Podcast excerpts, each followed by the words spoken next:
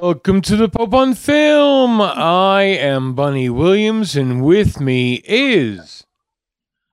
I am the Pope in question. My name is Reverend Steve. I am the founder of the Church of Ed Wood. Actual thing worth a Google. It is episode 274 of the podcast, and today we're going to be talking about racist police officers, Chris Elliott, Venezuela, Neil Breen, Calvin Coolidge, uh, uh, nightclubs in New York City from the 1920s, and uh, the leading cause of death in 1933. Plus, of course, we're ending it all with America's exciting new segment, Can We Thor to It? Yes. We try and with a sequel, a badly done sequel to this week's movie. Very excited about today. Let's get to it. Buddy! Yes.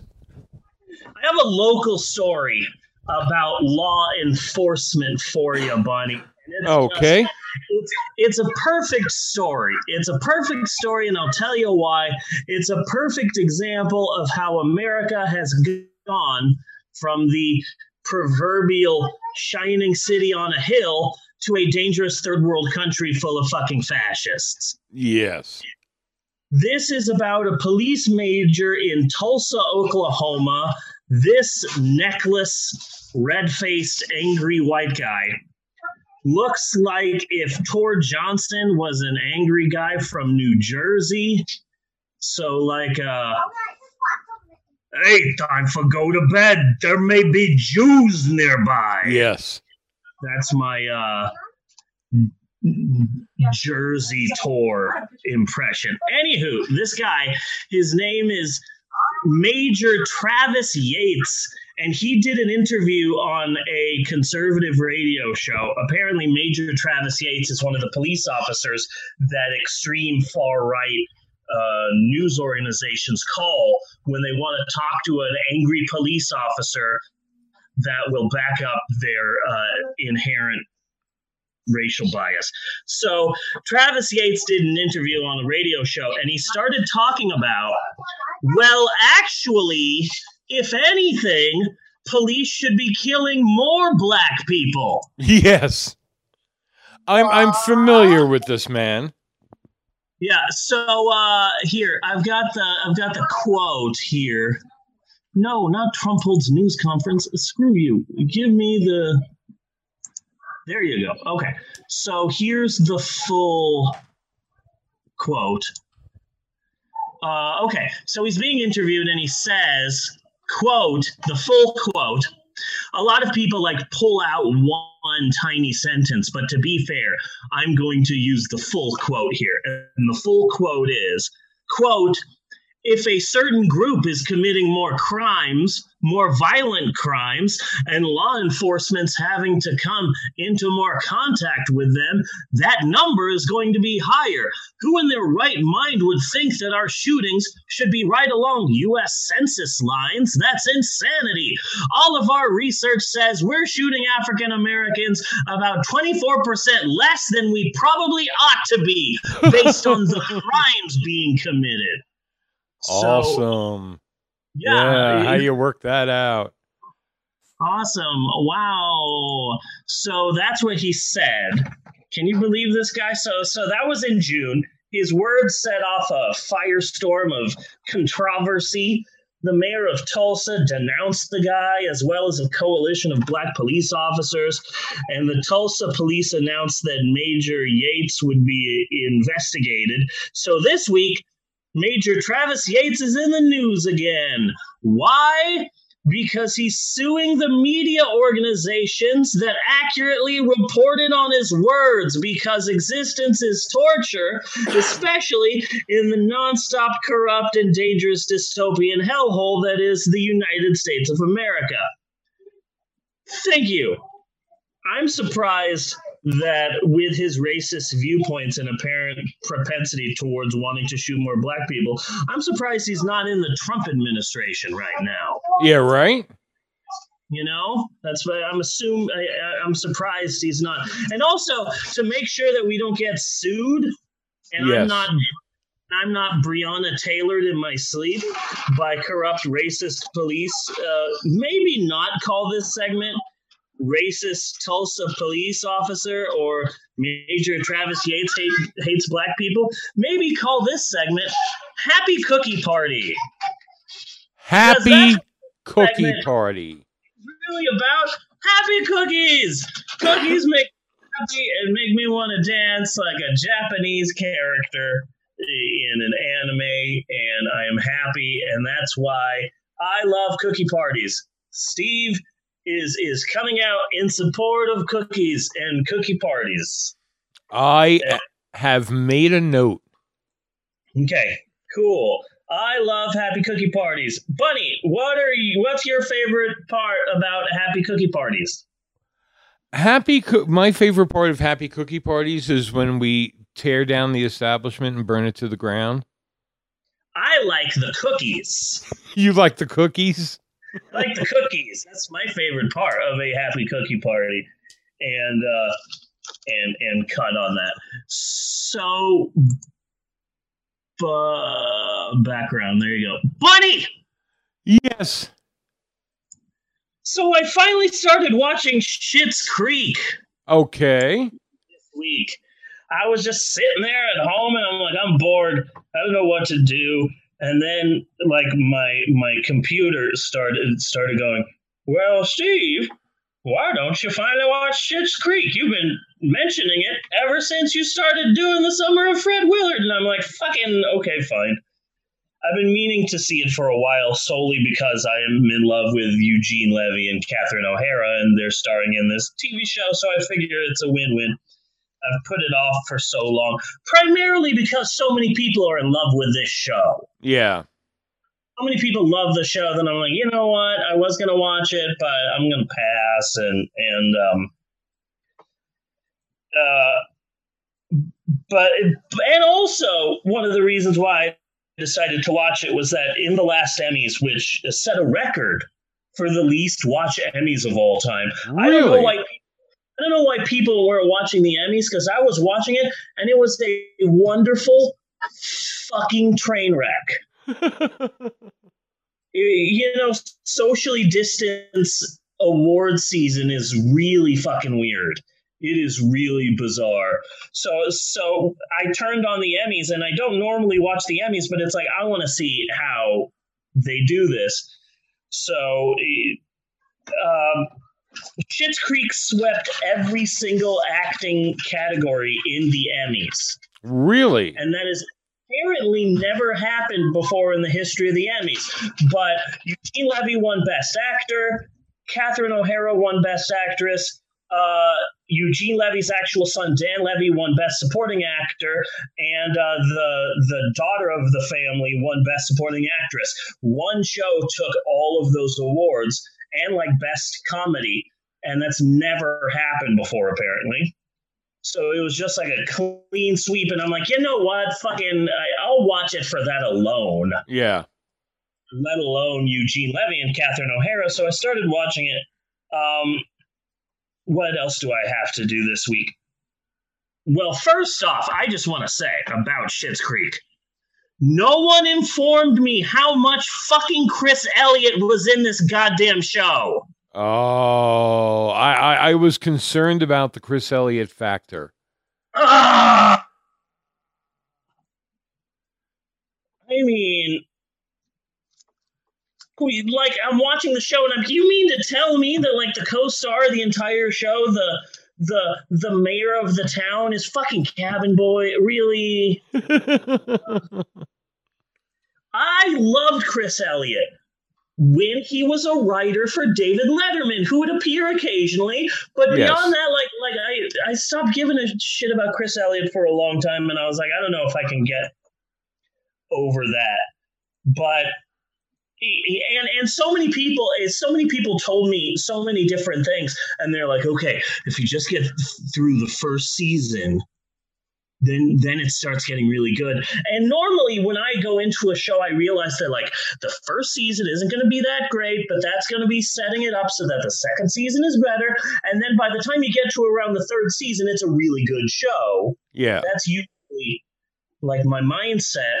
But oh my god, like six episodes in, like when I watched the first episode, the first thing I noticed was okay, everyone in the show is a fucking asshole and Okay. I don't like any of them. None of these people are good. I don't want any of them to succeed. I don't want to hang out with them. I don't want to have my, these people are all horrible except for uh, Stevie, the moody uh, woman who works at the hotel. She is so many sitcoms have an have an April Ludgate from Okay. 30 from Parks and Recreation. You know, there's always like the moody asshole female. That's like a trope in sitcoms. Yeah. So many, so many. So so that's her, and she was the only person that I cared about, and. I, I liked her so much that after like three or four episodes, I'm like, I'm gonna find out who this woman is because I really like her and I'm in love with her character.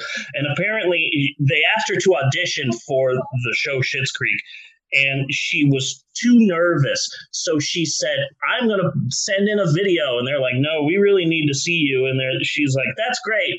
I will send you a video. So she sent a video of her audition, and they saw the video and they liked it. And they're like, hey, uh, this was a good audition. Why don't you come in person? And so she auditioned in person and she was so nervous that she has absolutely no recollection at all of the entire audition or how it went. But apparently at one point she she she gets so nervous the actress that she gets hives sometimes. So she at one point during the audition was so nervous that she lifted her shirt up over her head and sat in the corner of the room and rocked back and forth until she calmed herself down. Okay. And the people at the audition, the people doing the audition thought that was so adorable that they just hired her on the spot. And so I'm happy to say that I love this character and this woman herself is fucking wonderful. So, so in the beginning, I didn't care for Eugene Levy. I didn't care for the entire family. They're all a bunch of rich douchebags. But I loved her so much. So, like, I'm going to keep watching for Stevie. Anyway, uh, like six or seven episodes in, I went, okay. I, I thought it would take more time, but I am in fucking love with this show. Really? Okay. is easy to get through and it's just really fun. And it gave me an idea because basically they're a super rich ultra wealthy family and they lose all of their money because their accountant was doing shady business practices yada yada yada. He runs off with all of their money. The fbi seizes all of these assets but apparently in the 90s eugene levy as a joke bought a small town in the middle of nowhere. Okay. and so uh, the FBI didn't seize the town because they thought that the town was of no value. So they go and live at this town, and it's called Schitt's Creek because uh, so so. It, the worst case scenario right now in America is that Trump does not um, give up power and he's already trying to rig the election and he wants to stay in power. And the reason he wants to stay in power is that as long as he's president he can't be sued and people can't throw him in jail or whatever. Best case scenario joe biden wins and he finally donald trump finally gets investigated and maybe he goes to jail. If that does happen let me just pitch this idea that I got from Schitt's Creek. There are a lot of shitty towns in Oklahoma Okay. Yes, there are. that we, that we can send Trump to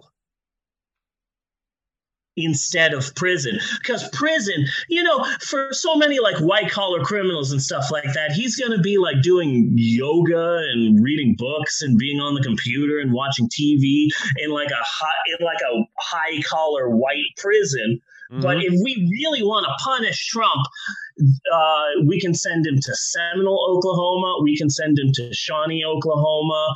We can send him to um, so many small places. There's a town called Pink. We can send him to Pink, Oklahoma, Hooker, Oklahoma. I'm just saying, Oklahoma is filled with tiny, small, shitty towns that we can force Trump to go to. I want Trump to buy underwear at Walmart. Okay. That would be more punishment than sending him to a jail. Yes. You know, this is my idea, and I stole it from Schitt's Creek, and I think it's, I think it's a pretty solid idea.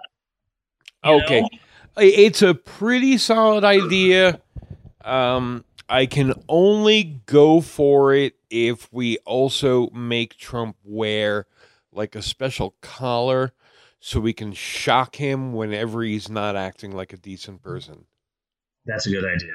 So That's it would be like, you know, Yeah, Yeah. you know, like cam girls have like the vibrator inside of them, and it's like Bluetooth. yes. And if someone like like tips them, then the vibrator goes off. Same thing, except it's a shock collar. And for every like five dollars someone donates to the ACLU, he gets like a five second electrical shock. Yes. That's a that's a great idea.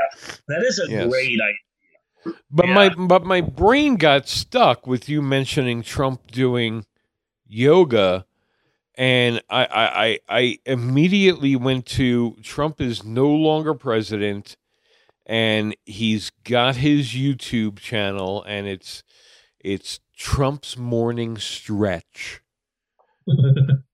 You know. I'm Donald Trump. Today we're gonna do downward dog. yes. Welcome the sunrise. Yeah, yeah. Crouching otter. Crouching So- otter. Yeah. Crouching otter, hidden dragon. Favorite yoga poses. yes. You good? You good? Eh, eh, good enough. Okay, good. All right. Good, good is relative. Yeah. Okay, let's move on. Buddy! Yes. This isn't the world's longest story, but it's one that I really wanted to have its own segment. I was going to mention it casually during Bunny Versus in Act 2, but I decided even though this isn't the the largest segment in the world that it needs its own space in Act 1 of the podcast. So, okay.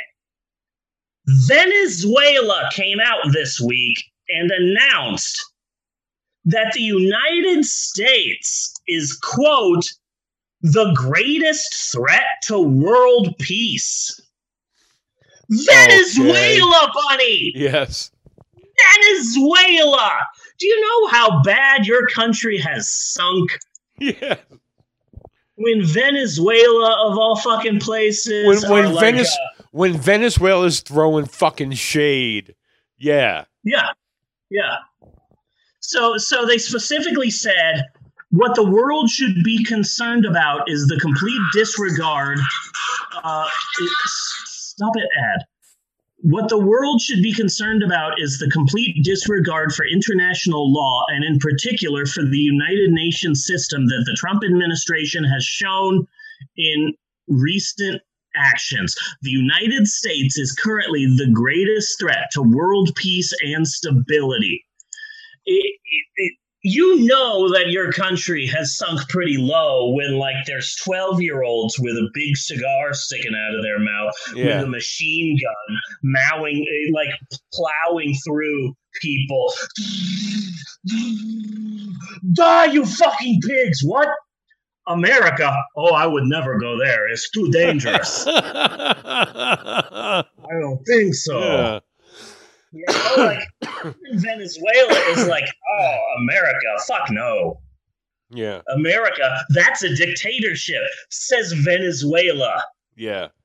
But you know, you know, to give it to them though, that they're not wrong. No, they're absolutely right. They're absolutely right. If anything, it's just like a shameful thing. Like, look at how far we have fucking sunk as a nation that Venezuela is like, whoa, tone it down a bit, okay? yeah. Tone it down. Yes. Like Kim Jong Un is in, in his castle going, man, that Trump's a real fucking dictator, huh? God damn. yeah. the Pope is is in his cathedral going, man, that Trump really likes young children, doesn't he? man, something's wrong. Something's wrong with that Trump guy. So I just wanted to mention Venezuela. Venezuela, buddy. Venezuela. Venice freaking Wela. Ridiculous. Ridiculous. Anywho. Buddy! Yes. We still have a, a, full show to get to. We need to talk about, oh, we need to talk about wearing white after Labor Day. We need to talk about uh, Andy Samberg's latest film. We need to talk about uh, Cary Grant. We need to talk about. Uh, uh, I, I never knew too much about Mae West. She's a she's a pretty kick ass broad. Yeah. You know, I I never fully realized all of the things that she did for people, and so so so that was that was good. Uh, Not the best movie. not the best movie. Well, when it comes to like movies of the 1920s and 30s and 40s and whatever, they talk so fast and in such a voice that like I'm not understanding everything that they're saying. Yeah. Hey Trixie, we got to go back to the docks. We've got Mark over there. He's got he he's he's talking out of the mouth. It's really you know, and it's like, can you slow the fuck down? I'm trying to fucking understand what you're saying, dude. Yeah. It's every movie from the 1930s is like uh, dialogue faster than if you put an episode of Gilmore Girls on fast forward. That's every 1930s movie. Just the like fucking rapid fire dialogue, and they're all talking weird, but but like. Yeah, so we get, we have a movie to get to as well. But before we get to any of that, maybe we should take a break. Should we take a break? We should take a break. Okay. We will be right back with more of the Pope on Film after this. Do do do do do do do do do do do do do do do do do do and break.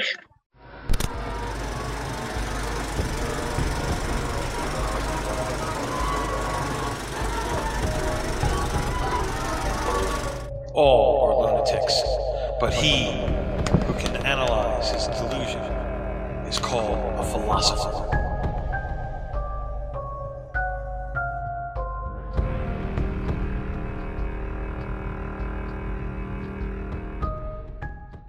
Go here, boop podcast.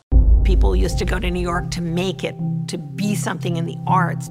Lorne Michaels was this strange Canadian come into town with this weird idea. We just happen to have the producer of the program, Mr. Lorne Michaels, with us. What should we look for on your program? It's one hell of a day in my neighborhood. It's lasted through the ups and downs of America and the world. He said it would be a cross between 60 Minutes and Monty Python. Dear Rosanna, Rosanna, damn It was all anybody could really talk about. It was the dialogue of the year when it came on. It's important to remember political comedy was essentially dead on American television. As the writers, you sit around and go like, "What's true about this story that no one's saying?" Man, it's cool. I'm gonna be president. That's wicked. Does it create a permanent stereotype that you got to work to try to overcome? You're darn right it does. It's got to be all about job creation. Bingo. It's America right now, whether you like it or not. People expect SNL to take issues. Oh! People like when something goes down. Like, what are they going to do on SNL? Well, stop being so gentle with that thing. Here, let me show you. It's the only form where everyone is necessary till the end. We don't go on because we're ready. We go on because it's 11:30. Live from New York. Live from New York. Live from New York.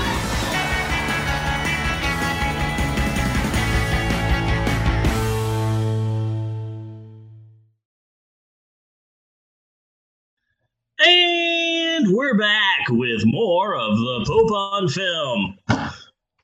Bunny. Yes. are you ready for America's most popular podcast segment, Bunny Versus? Are you ready? Are you pumped? Are you amped? Are you jazzed? Are you psyched? Are you primed? Are you ready? Are you hyped up? Are you hyped, Bunny? Are you hyped? Are you ready to take it? Are you ready to take it downtown? Are you ready to win it all? I'm not so sure about the taking it downtown part, but yeah. Taking it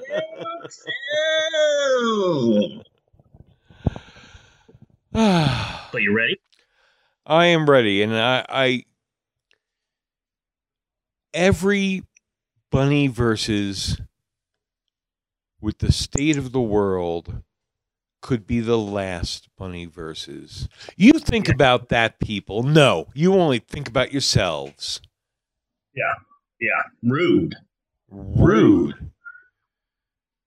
So, without any further ado, it's now time for Bunny Williams for Bunny Versus. And now here is your host, Bunny Williams. Take it away, Bunny.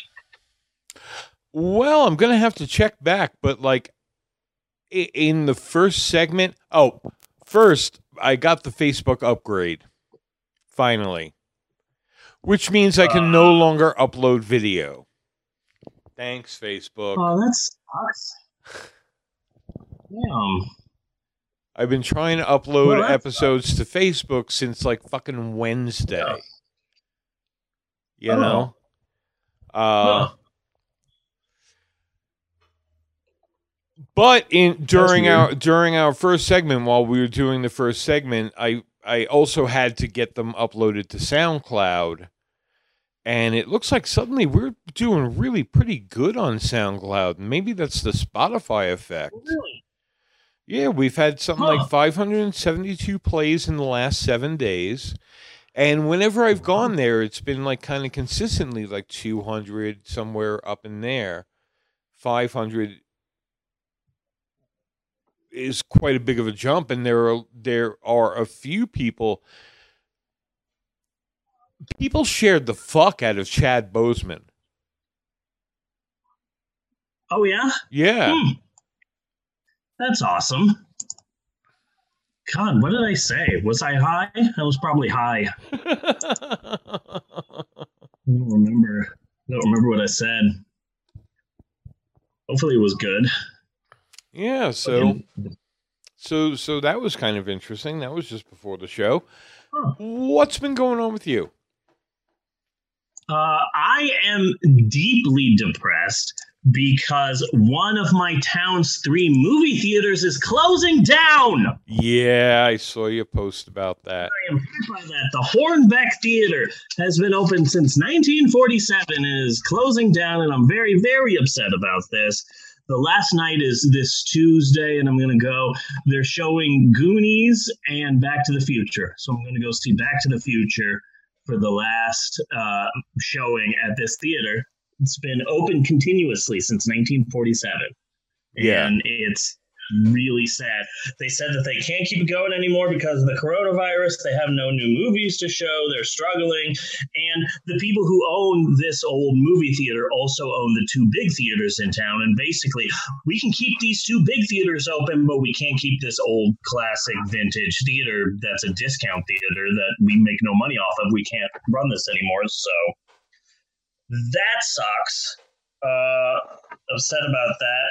This week, I've been trying to get out of my comfort zone. I, I, I've been trying to watch, you know, TV shows I haven't watched before that I keep meaning to watch. Yeah. Uh, last night, I finally saw the movie Palm Springs. There's been like a block uh, in my brain where I just can't watch new movies because all of these movies that I have on my TV, that I have on my computer, that I have on the hard drive that I have connected to the PlayStation are all movies that I was supposed to see in the goddamn theater, and I'm just pissed off about that. Yes. So I haven't been watching movies, and so yesterday I was bored, and I was like, you know what? I'm going to sit down. I'm just going to put a movie on, and what movie? I have this big list of all of the shitty movies that have come out this year, and I'm like, you know what? Uh, Andy Samberg's Palm Springs.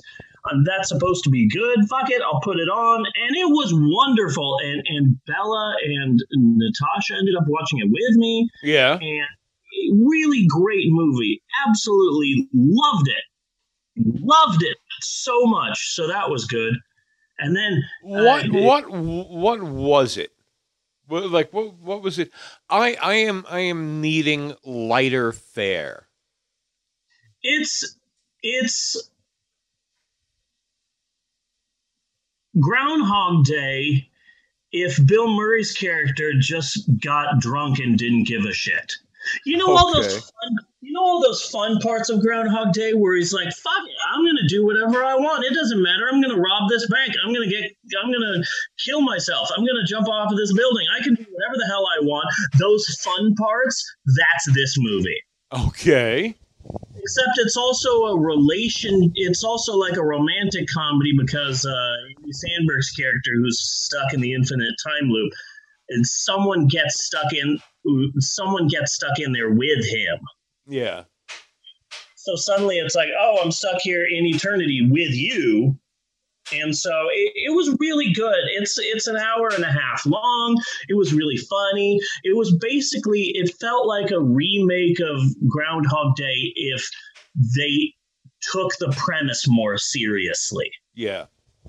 This had more. This this felt this uh, this just had more.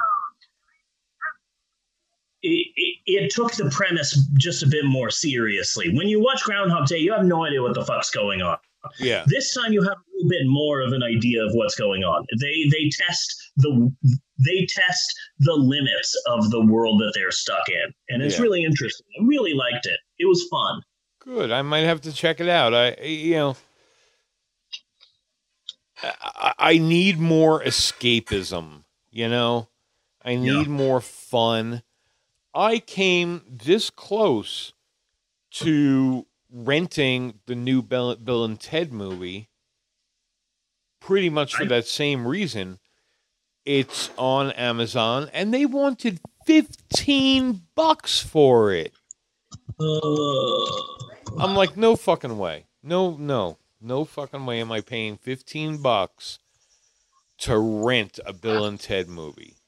I w- I'm not even going to pay 15 bucks to own this movie.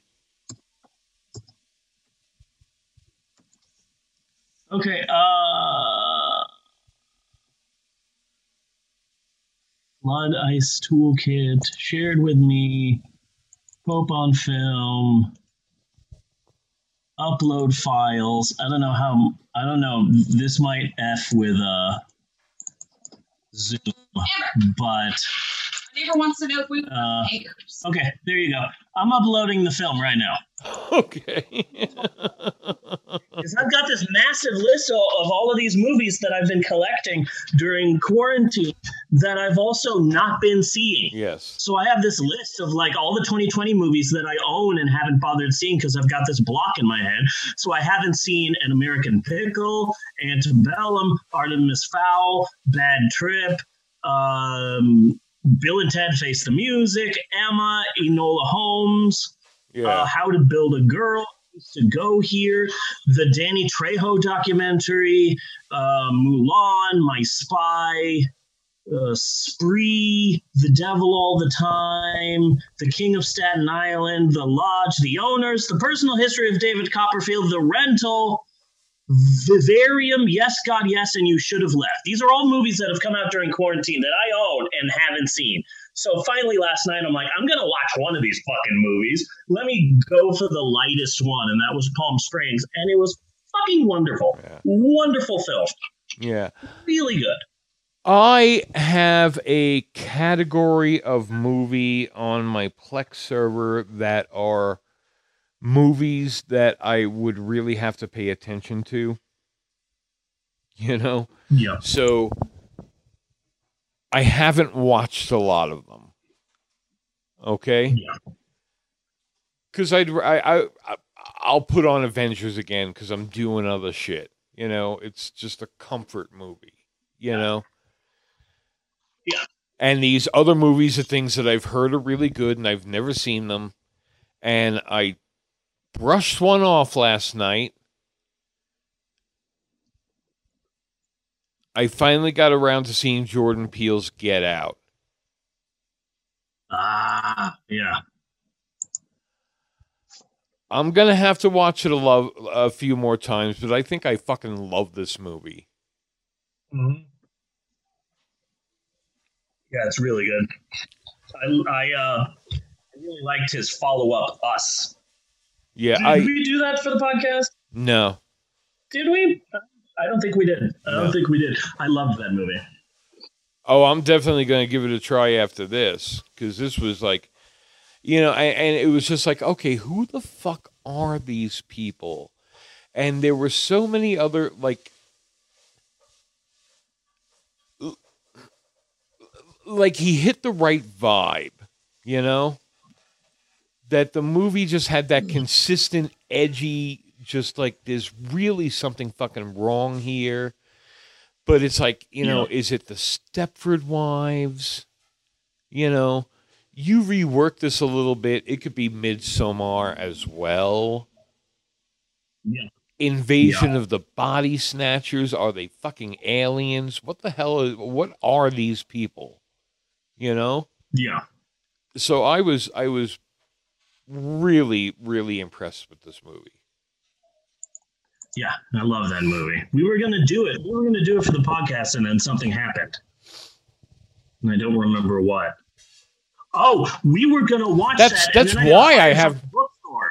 Oh, was that it? That's that was it. And I was like, hey, I got fired from the bookstore. We're not doing Get Out. Like, we're gonna do something fun. Let's do. I don't know. Let's do a bucket of blood again. I don't give a shit. Like the, the, that Yeah. was that was why we didn't watch. it. Yeah, no, we were gonna we were gonna go deep into Get Out, but then we just didn't. And then I wanted to do Us, but we couldn't do Us because we never did Get Out. Like I wanted Uh-huh. to Get Out first. Do Us. Yeah. So it was a whole thing.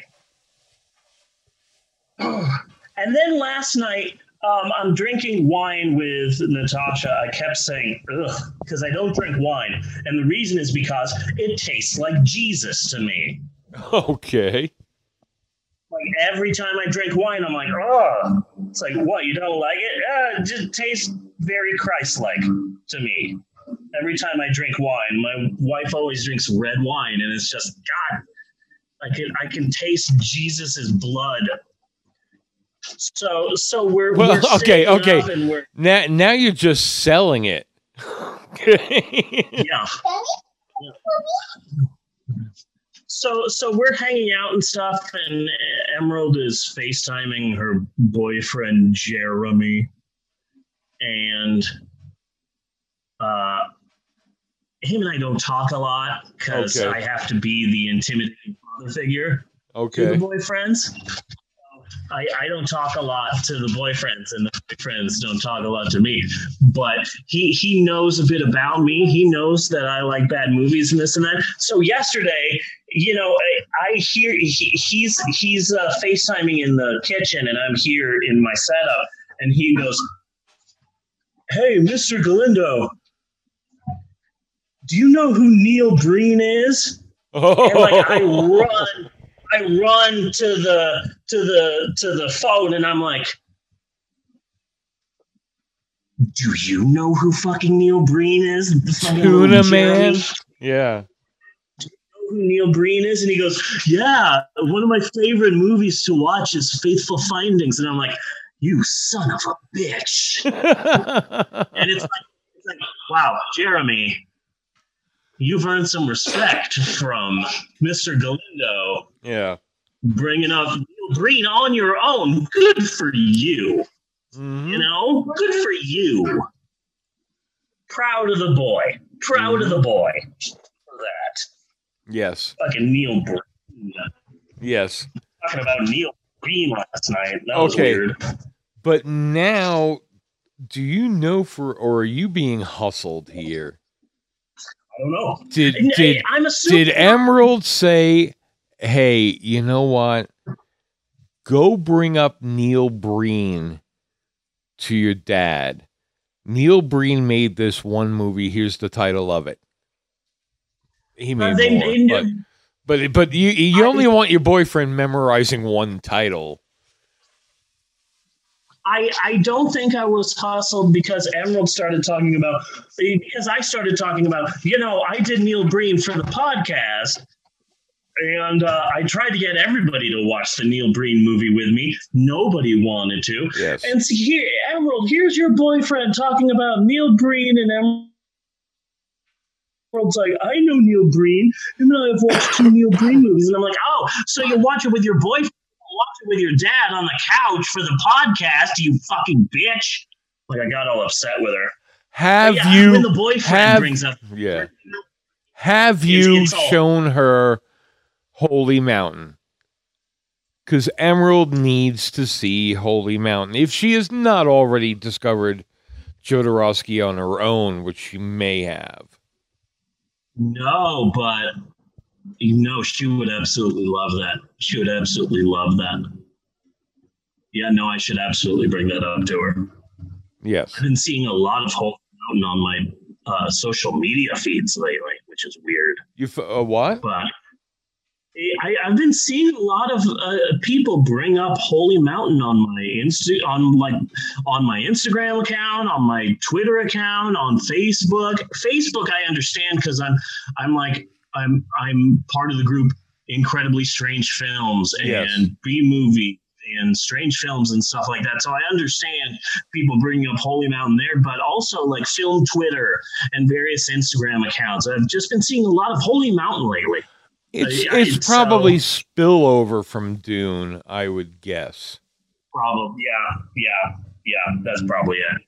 Yeah, that's probably it. The goddamn Dune trailer.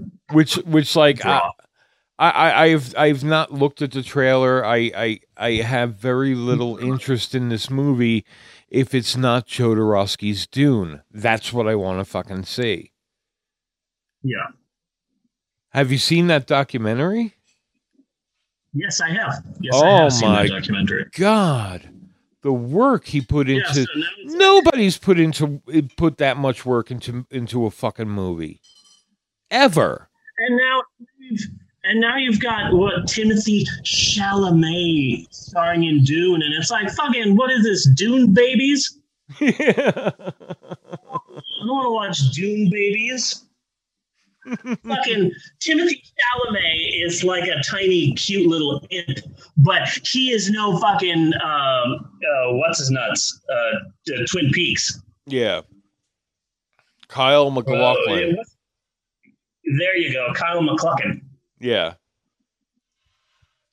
Yeah, he's no, he's no Kyle MacLachlan. He's no Sting. Yes. Yeah, like a Timothée I'm- Chalamet, I'm- son of a bitch. I'm glad Kyle is still hanging in there and you still see him in shit. You know, um at least a little, you know, like he was he, Portlandia, he was big in Portlandia and um Agents of Shield for a little bit. You know, He was in he was in my favorite episode of Tales from the Crypt. But his face just keeps getting goofier and goofier. Yeah.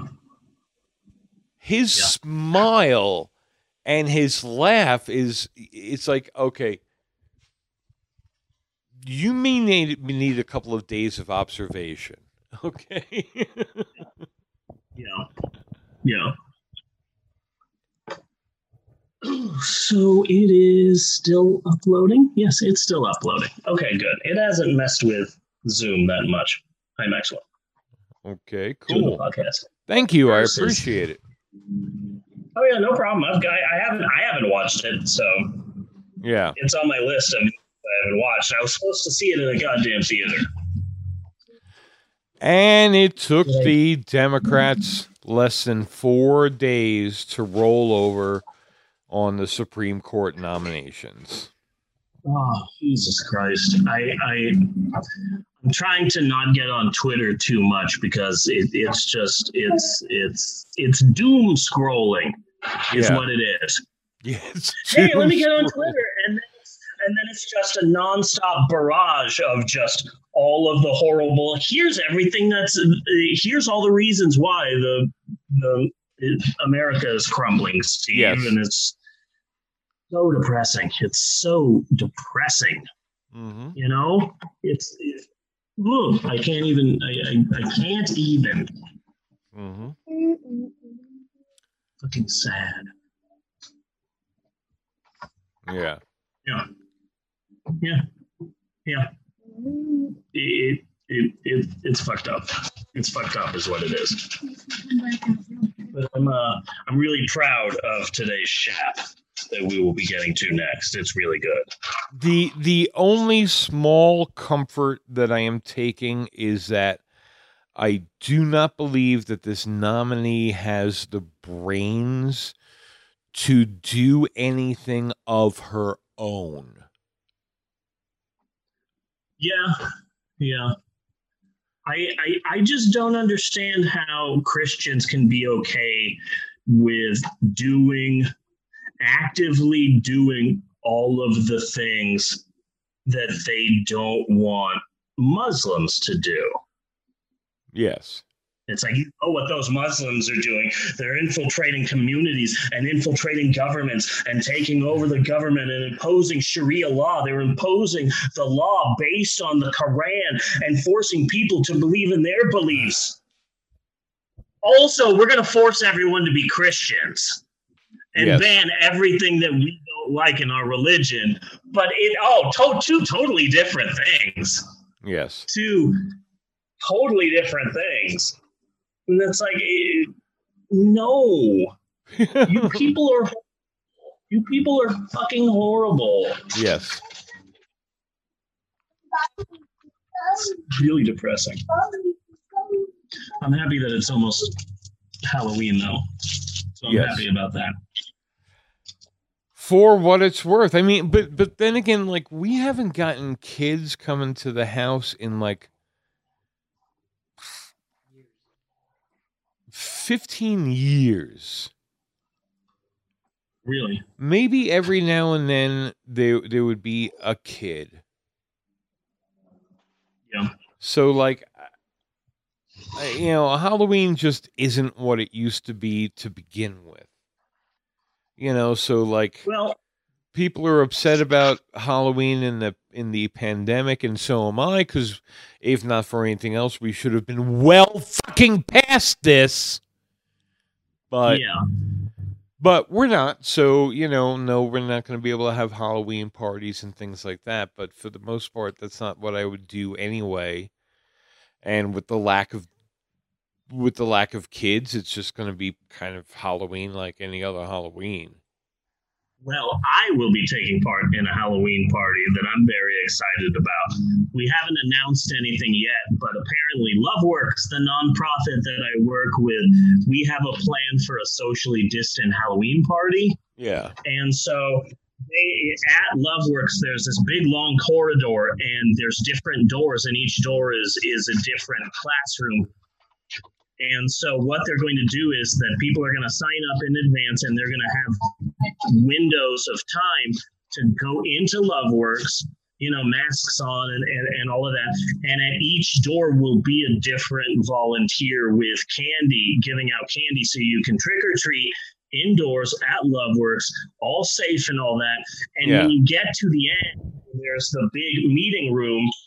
They will be projecting me onto their big screen via Zoom, and I'll be there Nice. training the kids at home. So I'm really excited about that. And I'm getting paid for it. So I'm really excited about our bizarre virtual Zoom Halloween party. Yes. And plus, last year we were going to. The kids were really upset because they wanted to go out and trick or treat last year, but it started raining really bad. And so at the last second, I came up with indoor trick or treating where there was a different person at every spot of the house and all the kids just went around the house trick or treating here and the kids really love that and now halloween's coming and they're like oh wait what are we going to do trick or treating and it's like we can just do what we did when it was raining just right here at the house we're trick or treating indoors again Yeah. and I'm really happy that I came up with that before, so we already know what to do because we're not we're not going anywhere. That's yuck. Yeah. Yeah. So I'm I'm I'm excited about Halloween. So you haven't gotten to see the newest video screen or the newest one after that, even? Fuck Facebook. Now I can't I can't upload video anymore to Facebook. And it's so bizarre because I still can, Yeah.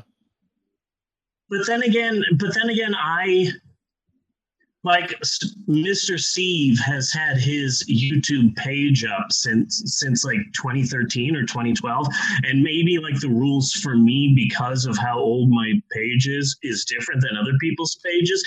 Like Loveworks has a Facebook page, and they can only post once a day. Really? And they have a hard time post. Yeah, and they have a hard time posting video and all of this, and and and they're like, Steve, you understand what that's like, and it's like, no, I've got no restrictions. I can post video. I can post. I, I can post everything. So, bit confusing there. Well, I don't know if it's restrictions or it just doesn't fucking work.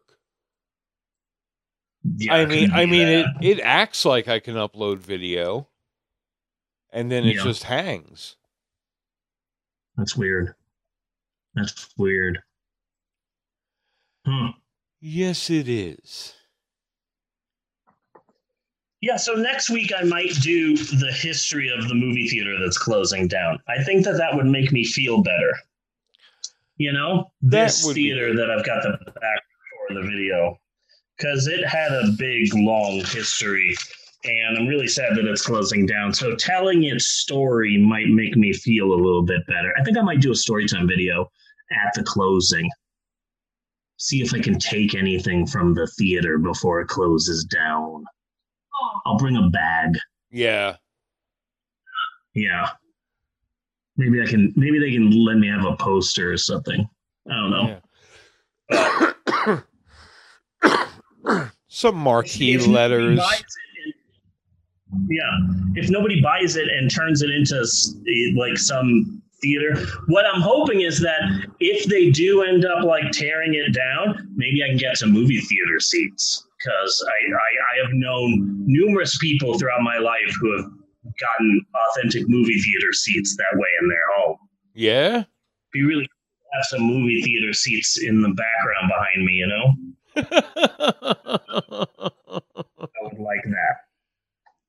That'd be a cool addition to my setup. Yes. Yeah. so I Um, didn't go see uh, Rock.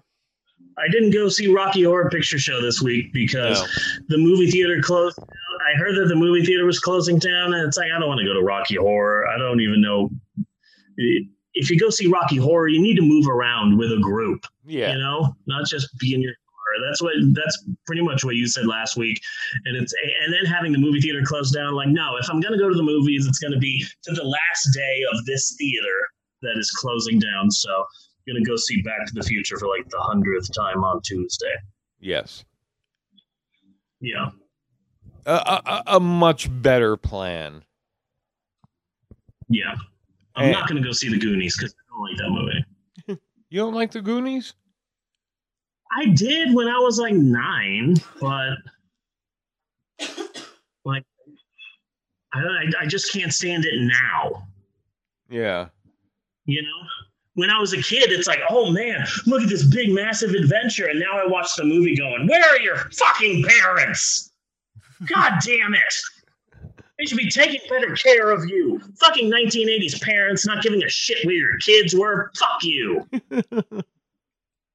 so, so yeah, it's just it's not the same. But I think I've hit everything. You know, no point in dwelling on a lot. So this is this is uh the end of money versus maybe forever. But Vote. probably just for now. Huh? Yeah. But probably just for now, yes. Uh, we're still in search of a of a catchphrase to close out the episode. Yes. You know, uh, there Yes. are a lot more of you listening. You know, come on over to Facebook and maybe you could watch episodes again soon if I ever get that worked out. Or and, and and maybe recommend a catchphrase. Okay, just take a moment, Yes. recommend, drop it in the comments. Drop it in the comments. For today, I think I'm going to go for Three cities. mm, we must protect our seafood. Okay, I get it. Yeah, I'm all right with that. I'm all right with that. That's a good one. So this is Bunny versus signing out, reminding you we must protect our seafood Yes. and cut on that. And cut on that. Buddy! If you're like me, then you're no doubt a big fan of this podcast, The Pope on Film. I mean, who is it nowadays? Uh, you climbing the charts. But only real fans, true hardcore fans of this podcast would know two facts, two undeniably real and in no way made up on the spot facts about the both of us, America's hottest will they or won't they couple, Bunny and Steve. First and foremost, the first fact, which is about you, Bunny, is the fact that you used to work at Studio 54 in New York City in your younger years. Tell us, Bunny, what exactly was your job at Studio 54? Uh, well, Studio 54, it was really a, a wild place, especially back then. crazy time. You know, oh, it was a very crazy time. Uh, so, so I I was a jizz mopper.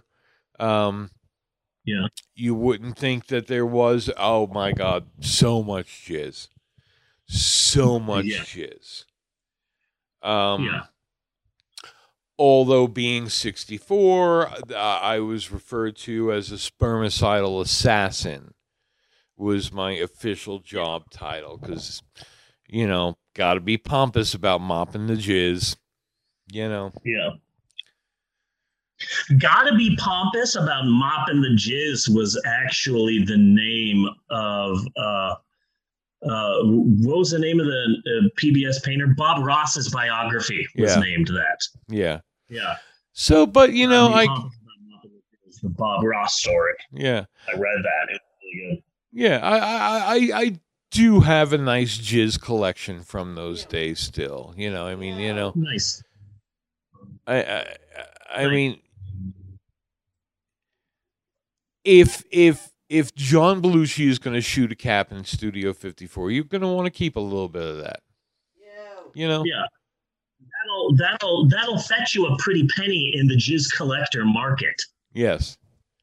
Yeah. Yes. Which is And- really a thing. And now with CRISPR technology being so cheap, you could expect to see some Mhm. of your favorite stars coming back. Yeah, so that's good. Mm-hmm. That's good. Happy about that.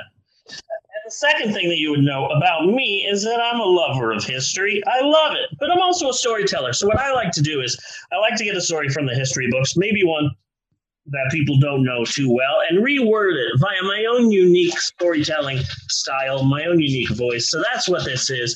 Another educationally uneducational installment of Steve's Historic Approximations! Dun, dun, dun. Or SHAP, as I like to call it, repeatedly, annoyingly, whether anyone wants me to or not. Personally, I like the name SHAP. It's short, it's funny, it's uh, cute. It's the Tom Cruise of podcast segments. Anywho, this week on SHAP, it is the short but astounding story of the Straw Hat Riot of 1922. Would these be A- Susquehanna hats? Straw hats. Straw Okay. hats. I don't know specific brand names, but uh, 23 skidoo hats, let's say. uh, an eight day riot that was started because of hats. And look, this was almost 100 years ago. And it may be hard in our modern day for us with our iPhones and our TikToking to fully understand how a bloody, violent, lengthy riot could be started because of hats. So I came up with a pretty great little way to explain to our to our modern ear, ear holes what it what this riot was all about. Imagine, if you will, Bunny, you're going out for a walk, so you put on an all white outfit, maybe like a jumper or Yes. a onesie or whatever, you, and you go out and you're walking around. You, but but once you get out the door, you realize, oh crap, I'm wearing an all white outfit and it's September 27th, meaning that it's after Labor Day. And as everyone knows, you don't wear white after Labor Day. So I looked, I looked that up and, and like, why is that? And just, and, and it ties in really well with the Straw Hat riots of 1922, because uh, that's the statement of you don't wear white after Labor Day is less about fashion, more about weather meaning people would wear brighter colors in the heat and they would wear white during the summer and during the hot months because it's super hot outside and then you wear darker colors in the cold so after labor day which was always the official end of summer that's when you stopped wearing white and you started wearing darker clothes meaning so it's all tied to weather meaning realistically global warming is killing the whole white after Labor Day rule. If Yes. you really think about it. Yes.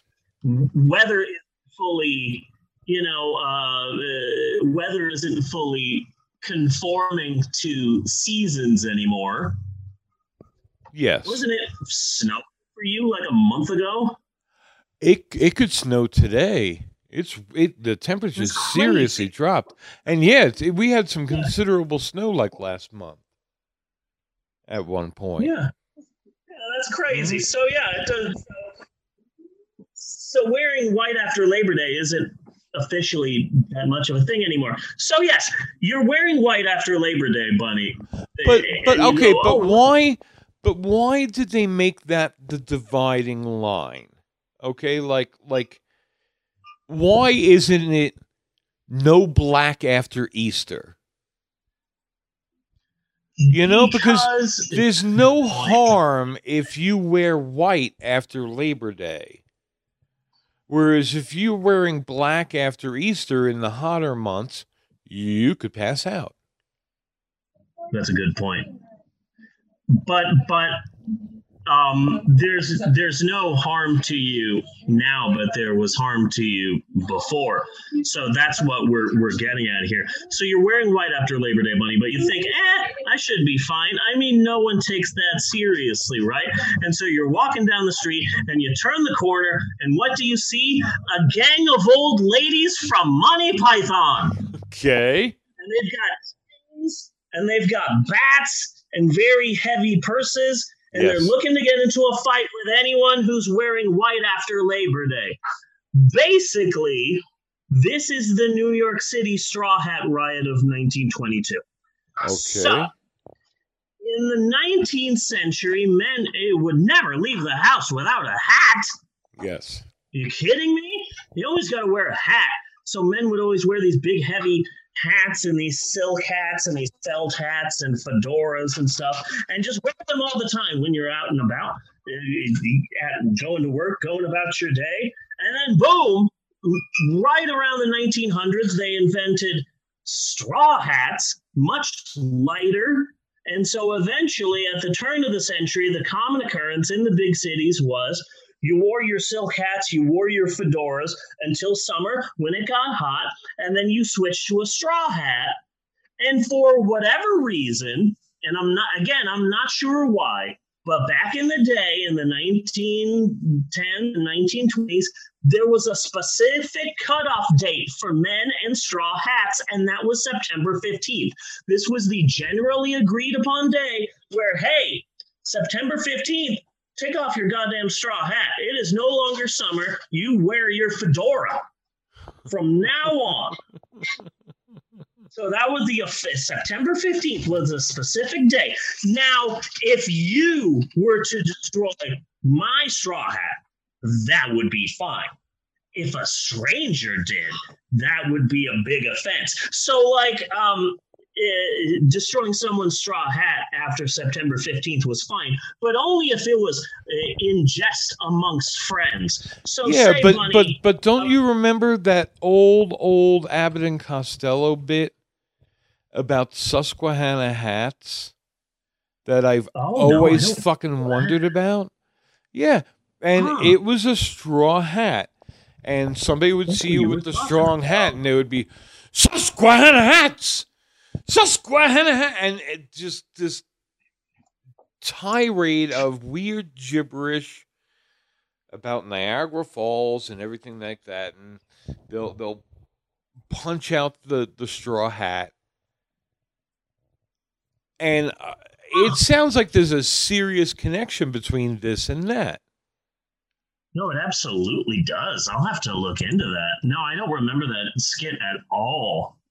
But but yeah, so that so so you could destroy someone else's straw hat, but only amongst friends. So say you and I are living in New York, Bunny, and it's 1921, and we decide to go to the Cotton Club for drinks, or Yeah. say Bill Place on 133rd Street in Harlem, or maybe today, Bunny, you feel like going to the Roseland Ballroom down in the theater district. I did my research Yes, yes, is what I'm saying here. That was point.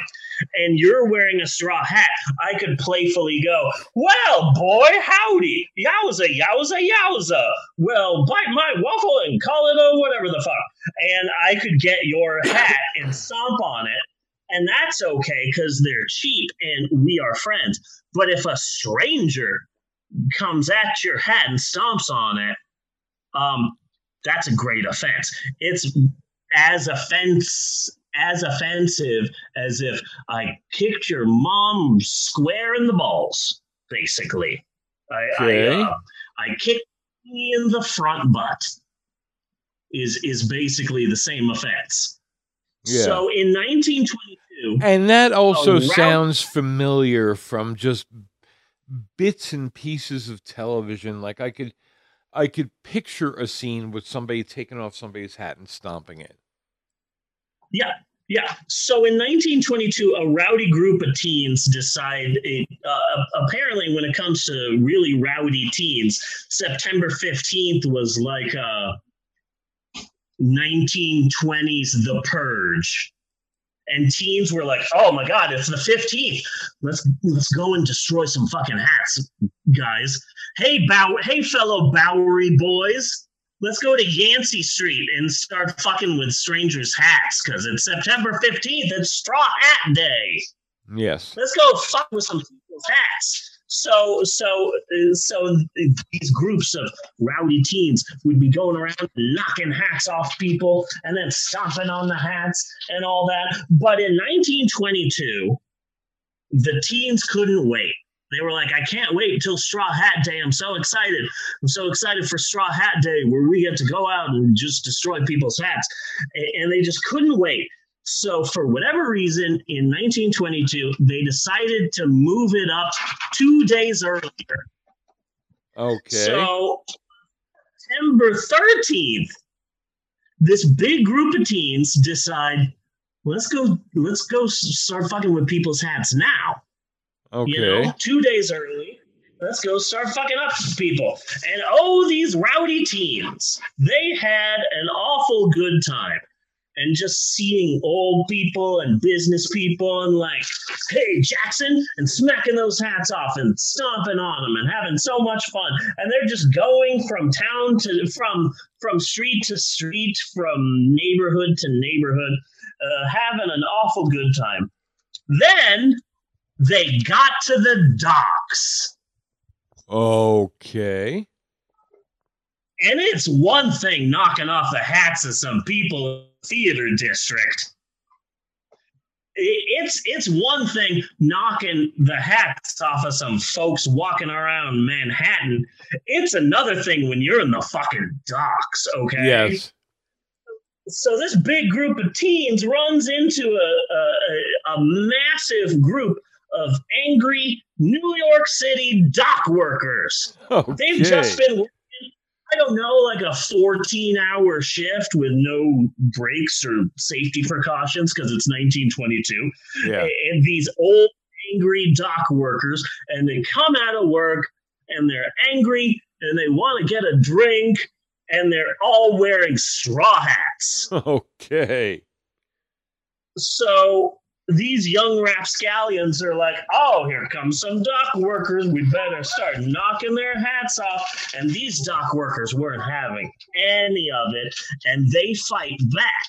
And Yeah. a big gang fight occurs that is so huge that it stopped all traffic on the Manhattan Bridge. Nice. All of the traffic is shut down and the police come and they start arresting these rowdy teens. But the problem is like i don't know 75% of them are under fucking age and they can't arrest them. So there were reports in the papers about um the police calling the teens parents and having the parents spank them at the police station Okay. one of the weirdest punishments. Seven are spanked at station by angry parents. So, it, most of the teens that end up in this riot, they can't be arrested because they're underage, and so they're let go.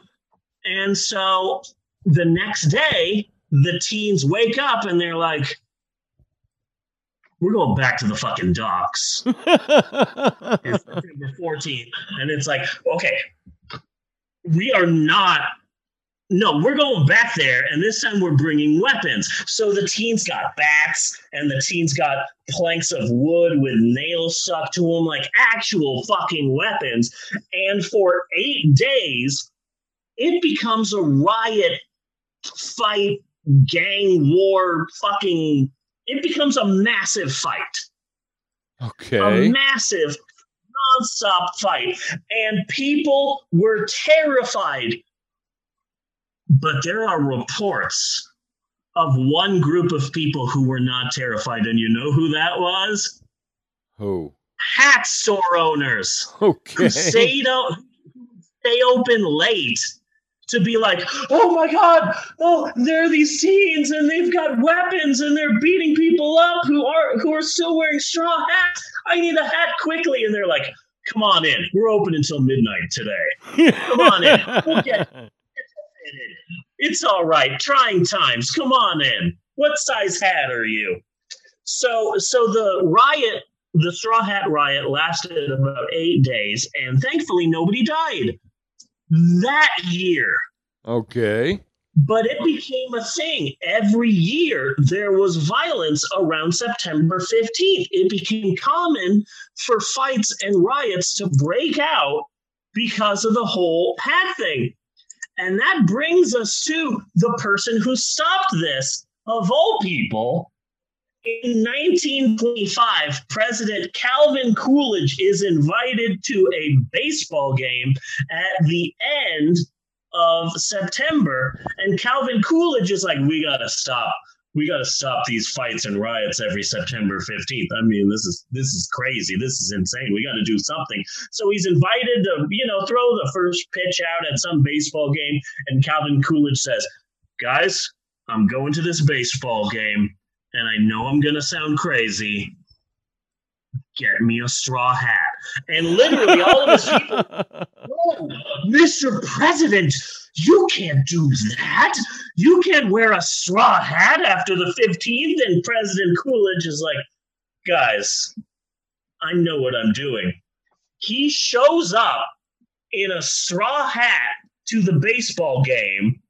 Yeah. And literally the next day in the New York Times, the headline reads Straw Hat Deadline Not. Uh, not followed by president at baseball game and it and straw hats after September 15th stopped solely because the president came out at the end of September in 1925 to a baseball game wearing a straw hat, and people immediately all over America just went, "Oh, so it's okay now? Okay, I guess we can just wear them whenever," and all of the riots stopped. And it's the Okay. weirdest fucking thing. It's the weirdest thing. If nothing else has proved it to you, you, the audience, the listeners, the viewers, whatever the hell you are, this story should be conclusive proof. Go back and listen to it again. White people are fucking crazy. Yes, yes, they're absolutely crazy. People were They will kill each other over straw fucking hats. Yeah. People were put people were sent to the ICU, the emergency room. People were put in comas. Not in 1922, but years later people like died. They they were attacked and beaten to death because they were wearing a straw hat on like September 16th. Yeah. No, white people are crazy. White people are absolutely crazy. Yeah. There's a big difference between black people rioting and saying, please don't kill us. And you're wearing a straw fucking hat. Yes, yes, absolutely. You're wearing. uh, There's really got to be more to that. I mean, like, is this. Because this is fucking insane. Yeah. I went to a WCW Nitro, Monday Nitro taping at Yeah. the height of the NWO, at the height of Hulk Hogan and, and all of that. It, it was during the period in time when the NWO wrestling faction split up into two groups, and there was NWO Black and White and NWO Red. Wolfpac Okay. and it, there was a big live TV taping uh, in downtown Phoenix, and I, Tom and I went together, and I decided to wear my LWO shirt. And I swear to God, there were like four different groups of white people who almost beat the shit out of me. Yeah. And, I, and it was just so weird. Like, you're going to beat me up because I'm wearing a shirt of a wrestling faction you don't like. oh, man. how in the world like uh, like are you serious right now you're gonna beat me up because you don't like the wrestling shirt i have on like what world do you live in where this is the problem and, and it's ridiculous It- Mhm. it- every time that i've gotten fast food lately i there has been a mistake with the order and I'm trying not to. And every time, like Natasha gets really angry, and I go, "Honey, the world is ending. We shouldn't get mad that they didn't give us two, you know, sauce packets. Yeah. We, we you know, I think that's the difference. Is that you know." Minorities are trying to fight for equality, and white people are fighting because I demand my right to not be inconvenienced. Mm-hmm. How dare you make me wear a mask so that other people won't die? This is tyranny because I'm slightly inconvenienced by something. Yes. Yeah. Yeah, it's ridiculous. Anyway, yeah, the Straw Hat Riot of 1922. I know that I have said this a couple of times before, but I'm surprised that more people don't know this story. I am Yes. surprised that more people don't know this story. Anyway, that's it for Shap this week. Next week, we will be doing some more educationally uneducational fun, and we hope you will join us. And cut on that. Buddy! On that. Yes.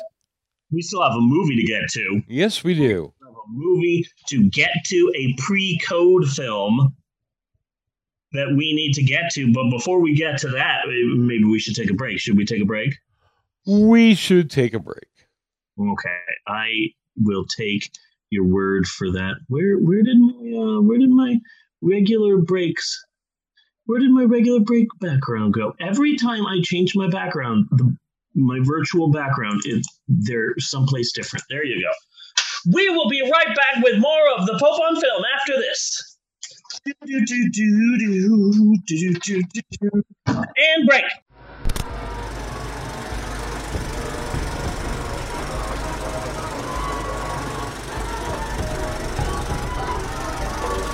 There's more stupidity than hydrogen in the universe, and it has a longer shelf life.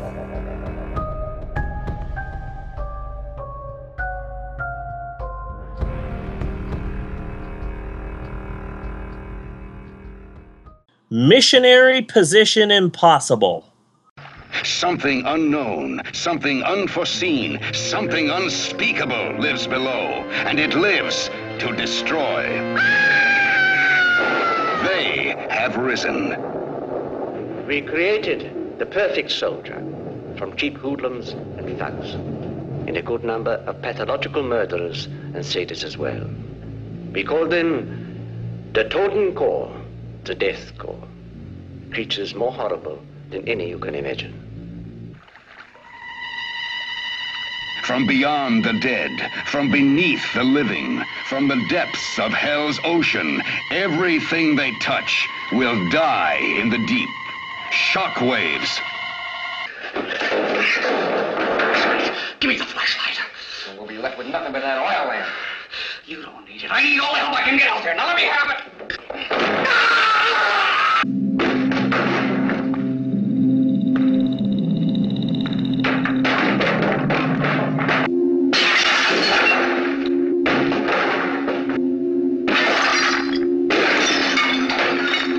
Starring the masters of shock, John Carradine and Peter Cushing. You are indeed very stupid. Now it is too late. Now, the total horror has begun. Now, there is no way out. Now, the ocean becomes a graveyard.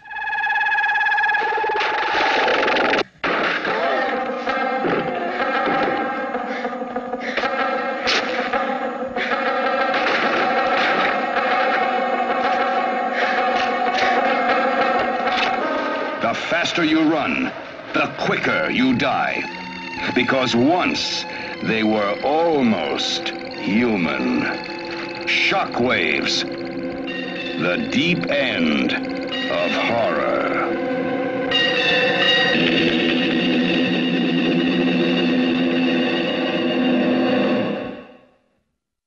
And we're back with more of the Pope on Film. X3 Bunny! Act three. Act Act three. How would Mae West say Act three? Act three. Oh, Act 3, eh? that off the top of my head. Off the top of my head. Yes, Bunny, my friend, it is once again time for all of us here at the Pope on Film podcast to casually stroll, mosey, if you will, to the third and final act of the podcast. And it is said third act wherein we finally and eventually get around to discussing our all new high in fiber, low in fat, and part of a delicious balanced breakfast movie of the week. And this week, my co host Bunny is in charge, and the closer we get to his birthday, the deeper Bunny takes us into his amazing mind. Yes. And this week, we begin our trip with the pre code 1933 Mae West movie, She Done Him Wrong. Fun fact for you, Bunny, to start off, she did this film as a public service, and they said, Mae West, you are a delight of the stage. You should do a movie. Maybe you could do one where you mention kissing men, or maybe show a bit of leg, or maybe mention sex and she said no i want to do a film that is a public service because now in 1933 the leading cause of death is accidentally falling into a knife Yes. i am going to make a film that will teach people that accidentally falling into knives is bad Yes. that's what this movie is So that's how I figured I knew that. Like she passed her wisdom on to my family, and they taught Yeah. me. Yeah. That's why if you notice, like you and I have never accidentally fallen into a knife. Yeah, that's because of Mae West. I've come close, you know. Back in 1933, falling into a knife was the same as like uh, dancing on a flagpole, you know, and other like 1930s. It's like, hey, Jimmy, let's go and uh, toss a hoop down the street with a stick. Oh, what a great idea! That's how all six-year-olds talked back then. Yes. Hey, let's go on down to the docks and chuck pennies at the at the Hispanics. Then maybe after that we can accidentally fall into a knife. That's how it was back in the day. Thankfully, Mae West, a hero. Bunny, uh, uh, it- first off, why this film? Why this film? Because we haven't done anything on Mae West previously. Uh, and this was like kind of her first film, along with sort of Cary Grant's first film as well. So it seemed to be an important film in the Mae West pantheon. Okay. Your thoughts, your preliminary thoughts on this film. my preliminary thoughts is that it does have a certain like entertainment value, you know, but I would have to put it more in the Little Rascals Bowery Boys kind of category as opposed to like a a Marx Brothers level. Yeah. Much like we kind of discussed before, for the most part, I, I I had a hard time understanding what the fuck they were talking about. Fine, Yeah, I've watched this movie three times. I really don't know what it's about. Yeah. I can only I can only understand about seventy percent of anything that anyone said. There's so much talking in this film. And what the In- fuck was Cary Grant wearing? What the fuck? I was I was like, is he a bellhop? Is he a chauffeur? Um, you know what the fuck? You know, he he he he he was like a like a temp temp temperaments t- t- t- tem he was one of those people that played um, musical instruments on the streets and tried to get people not to go into jazz clubs and drink yes. like in Guys and Dolls. I tried to see this movie in Guys and Dolls terms. They're like, Yeah. okay, Cary Grant is a cop who's hiding as one of those people that is trying to like, oh, stay away from sin and temptation. Yes. Please come with us. It was Cary Grant's deal. I love this. Eh, the thing that I love about this film is that it's like 1933, so it's like, "Don't make me shoot you, Muggsy," and then he just he he jerks the gun like this, and you hear a bang somewhere, and the other person just goes, "Oh," and doubles over, and you never see a, a gun being fired. You never see blood. It's just, "Oh, you got me!" Like kids playing cops and robbers Yeah. you know? And it's adorable. Yes. Okay, so she done him wrong. It's a pre-code film, meaning that this was before the motion picture production code in 1934 cleaned up Hollywood. And you can tell that because, uh, hey, there's robbery and murder and a guy cleaning up horse shit, Yeah. which they definitely wouldn't have put pre-code. Some film buffs really go apeshit over pre-code films, so Yeah. so like, oh, it's pre-code. So, um, this was a starring vehicle for Mae West, who uh, had courageously spent years before this movie writing and performing in scandalous plays that she would write herself throughout the like 1920s, Yeah. including one was just called Sex. She just wrote a and it was too scandalous for the freaking Puritans and stuff. So they arrested her and they marched her to the station and everyone's like following and stuff. And they're like okay mae west you need to stop this play. It's too scandalous. And you can either pay a fine and leave now or you can go to jail for 10 days. And she basically went like hey if it means i get in the papers I'll take the 10 days. So she so she just stayed in prison and made all of these freaking headlines about how scandalous she was. She also did another she also wrote another play called Drag that was a serious look at homosexuality. Yeah. And it's like, damn, you were fighting some good fucking fights in the 1920s. And also, she uh, would demand to do these plays with uh, black actors and actresses during a time when like no one was doing that. And she's like, "Oh no, we're gonna take all put all these black people into this movie." She fought the studio when she made she done him wrong because she's like, "Okay, for the person that's working for me, no, I want a black actress." And they're like, "Do you though? It's 1933. We can get some white people." And they're like, "No, we're gonna get we're gonna get a black person and, and gonna come in here and get paid nice and act." And so she fought tooth and nail for for the, the black servant in this movie. And and this is what always fascinates me that I've brought up a few times. Okay, see, like now that person in that role comes off really, really racist. And Mae West having a black servant also comes off really, really fucking racist. But at that time, this was a this was a fucking victory. Yeah, yeah. Or a white and when I person first- would have gotten that part. Yeah, when I first saw the movie, I'm like, "Oh, Mae West is being racist." But then I learned that like she fought for that black woman to be in that movie, and it's like, "Oh, fucking good for you!" And she had a history of of, of giving work to black actors and actresses in her plays and mm. stuff. And like, I had no idea how much of a, a feminist pioneer fighting for gay rights and fighting for for for to end racism and all this shit. I had no clue about any of this, so that was really interesting. Mm-hmm. Um, So she So again, made- Dar- Dario Argento, he would frequently have a, a, a very stereotypical gay character.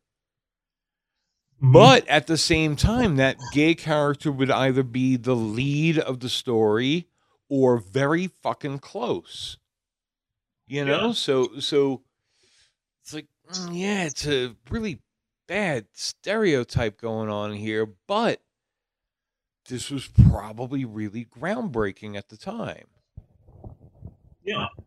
Because back then, like the gay character is, you know, like uh, the funny gay character on the sidelines, and this person's like, "Hey, this is going to be like the hero of the movie." Yeah. Yeah, big ass deal. So she had done a play. Um, she created a character in a play, and that was Diamond Lil. And the play was so scandalous that people are like, "Oh, oh, you, you can never do this play again." So then Paramount came along, and they're like, "Hey, this play of yours was really popular, and we're almost bankrupt." Yes.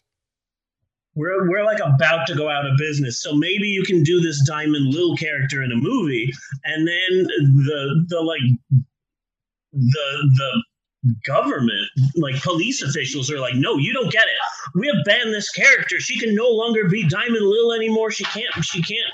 She can't be this character anymore. It's too scandalous. So she changed the name from Diamond Lil to Lady Lou, and that is this movie. Yes. And she says the story that she discovered Cary Grant. But also, two other people say the exact same story. So you got to take it with a grain of salt. But according to her autobiography, um, she was just going through the Paramount lot. And she, you know, she like co wrote the screenplay and she was like a producer for this. And a big Yeah. deal that she was such a creative factor for this movie back then and I had no idea how, how much of a, a feminist uh, pioneer icon that she was. So she's wandering around the, the back lot and she sees Cary Grant, who at the time is just like a bit player, like small time actor guy. And he's like, You, he's the guy. Look at him. He's gorgeous. I want him to star in the movie. And people are like, do you though? We who, who we we don't know shit about Cary Grant. For all we know, he's a crappy actor. And she said, if he can speak, I'll put him in my movie. Yeah. Just look at him. It doesn't even matter. Doesn't even matter if he's a good actor. Look at how handsome he is. If he if he can make words with his mouth, he's great for my film. And like, damn, good for her. Good for you. Like in 1933, here is like this woman that is just completely taken charge of herself and all of that. And oh my god, amazing. Um, that I mean, I don't know about discovering him, but she certainly helped jumpstart his career. Yeah. I mean, because Yeah, they were in a few movies together. They were kind of like the Tom Hanks, Meg Ryan of their day. Ooh, yeah, the Tom Hanks, Meg Ryan of their day. So, so like he did movies before, but Mae West was the first one who was like, "You're going to be the the romantic lead in this movie," Yeah. And, and this was his first leading role. And it, that being said, this is a, a bit of a difficult movie to get through in our modern times. You know? Yeah. The best movie. It's a bit unclear as to what is going on in the film. There's a scene when you first go into the bar and the bartender is pouring there's like there there's like a plate. And on the plate are like three or four beer glasses. And the bartender just carelessly pours all of them at the same time and the beer gets everywhere and the head of the beer is just spilling all over the place. So the bartender and just shaves off the head of the beer and the beer gets everywhere and i was so grossed out by this Yeah. I was like, ew, you're serving wet ass beer. Like, and I'm gonna grab that, and my hand's gonna get all wet, and it's gonna be dripping everywhere. Like, fucking ew, Yeah. ew. Like, you're setting off OCDs I didn't even know I had. Now I'm free beer. Well, that was a thing that I could be freaked out about. Yeah. Ew. And then like the speaking, and it's like, "Hey Jimmy, don't you give me no sinus? See, we're gonna head over to the dock, figure out who's behind this. Uh, who's who's this hot character? We're gonna figure this out." And it's like, are there captions on this video? Can I, can I get like a, you know, like when you're watching the Maury Povich show, like, would you like a, a teleplay of this? Like, uh, what what what do they used to say at the end of the talk shows? Like. Oh God. Yeah. A transcript, right? would you like a transcript of today's production? Like, can I get a transcript of she done him wrong so I can read along at home? Because I'm not fully sure what the fuck's going on Yeah. movie. But apparently, this film was like a huge hit, and it saved Paramount from bankruptcy. So Paramount named a part of their uh, film studio lot after her. Because basically, she saved Paramount from going out of business because Nice. this movie was such as evident by the fact that there was a cartoon parody, Yes. and I was blown away Yes. That like was a she- great way to wake up this morning. That she done him wrong was such a big hit that later that same year, some bimbo knockoff made the cartoon. She done him right. And it's like, damn, that's how big of a movie this was that there were like Weird Al parodies of this movie out there. Yeah. 1933. Like, damn, good for you. This was nominated for Outstanding Production, which they later renamed Best Picture. So, this is the shortest film that has ever been nominated for Best Picture because it's like 62 long. So, this is the shortest ever Best Picture nominee, but it lost to some movie I didn't write down. I, it wasn't that good. It, it was nominated. It was nominated, so that's how big of a movie this was. This was Yeah. this was a big deal at the time. It- it- it's- it- there were some scenes that I thought were cute. I liked, in particular, I liked the scene where she goes to the jail to see her ex boyfriend, and everyone in the jail has been with her. Yes. I yes, really they like have. they're like, "Oh, hi, Lou," and it's like, "Oh, damn! I, I don't know. I, I didn't know you were in here." Keeps walking in the next room. There's two guys. Hi, Lou. It's like, "Oh, boys, fellas," and they're like, "I thought that was cute." Yeah. Uh, like, it was a cute film, but But fucking scandalous. Yeah, no, this was scandalous for the day. I was really impressed with the scene where where the she's fighting with the lady, Russian lady, I guess. I don't know. Yeah. She's fighting Russian lady, and, and then the lady accidentally falls into the knife. And she's like, oh shit. There's like a few moments where she panics and she's like, oh shit, I just accidentally killed someone. There's a dead body here. Oh shit, what am I gonna do? What am I gonna do? And someone walks in and she just casually just like, oh hi, how you doing? yes. I'm, I'm just combing this woman's hair. No big deal. Everything's fine. And it's like, damn, you switched that on in a second. Like, wow, you. Good for you. You you know how to cover for a dead body. Jesus. That was that was some that was some cold blooded impressive shit. yes. Yes. And I like any film that's I like any film that's short, but it's Yeah. just difficult attention because who knows what the fuck this movie is about? It's about this guy and he. I don't know. I, I, I, don't know. Yeah. Yeah. About a eh. guy and he owns a nightclub slash bar and there's this other guy who keeps popping up and he just he seemed to be the guy who would just show up to hint at things Yeah. and he's like so how are you how do you like working here you like working for jim well i hear that jimmy's been doing more than just selling drinks if you catch my drift I think he's been selling maybe some special dates, winkety wink wink. Yeah. Anyway, I'll be gone for the next 20 minutes and we'll pop up again to hint at something else happening. Mr. Like- Es- Exposition. Yeah, Mr. Exposition. So, how what's it like? Ooh, ooh, Jesus. You have an amazing camera, honey. Jesus Christ. You took this picture? Where is this? on our car. Oh shit, there's a demon spider on your car. It had a hard time. It was focusing on the the I see that. reflection of the. No, that that's an incredible. It kept rearing up like this. Oh yeah, this is a It's like, pissed off hey, spider. What are you doing? Yeah. Wow. Sorry. Um, you know, okay. It was worth it. That was a beautiful picture. oh. Um, and then and then there are these Russians, and and I had to watch the movie a couple of times because I watched the movie, and then I started researching the movie, and I found this website that focuses solely on pre-code films, and they're like the most scandalous part of this was the white slavery aspect, and I'm like, where the fuck was that? I didn't see any goddamn white slavery. What the fuck are you? Are we watching different films?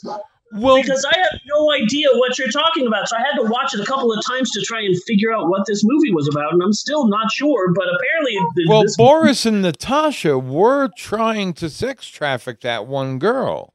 yes, that's what I eventually picked up on. Yeah. Yeah. But it took a while to pick up on that because it, it, it's difficult to, to make sense of this film. You know, Because you, modern. you still can't out and out say it.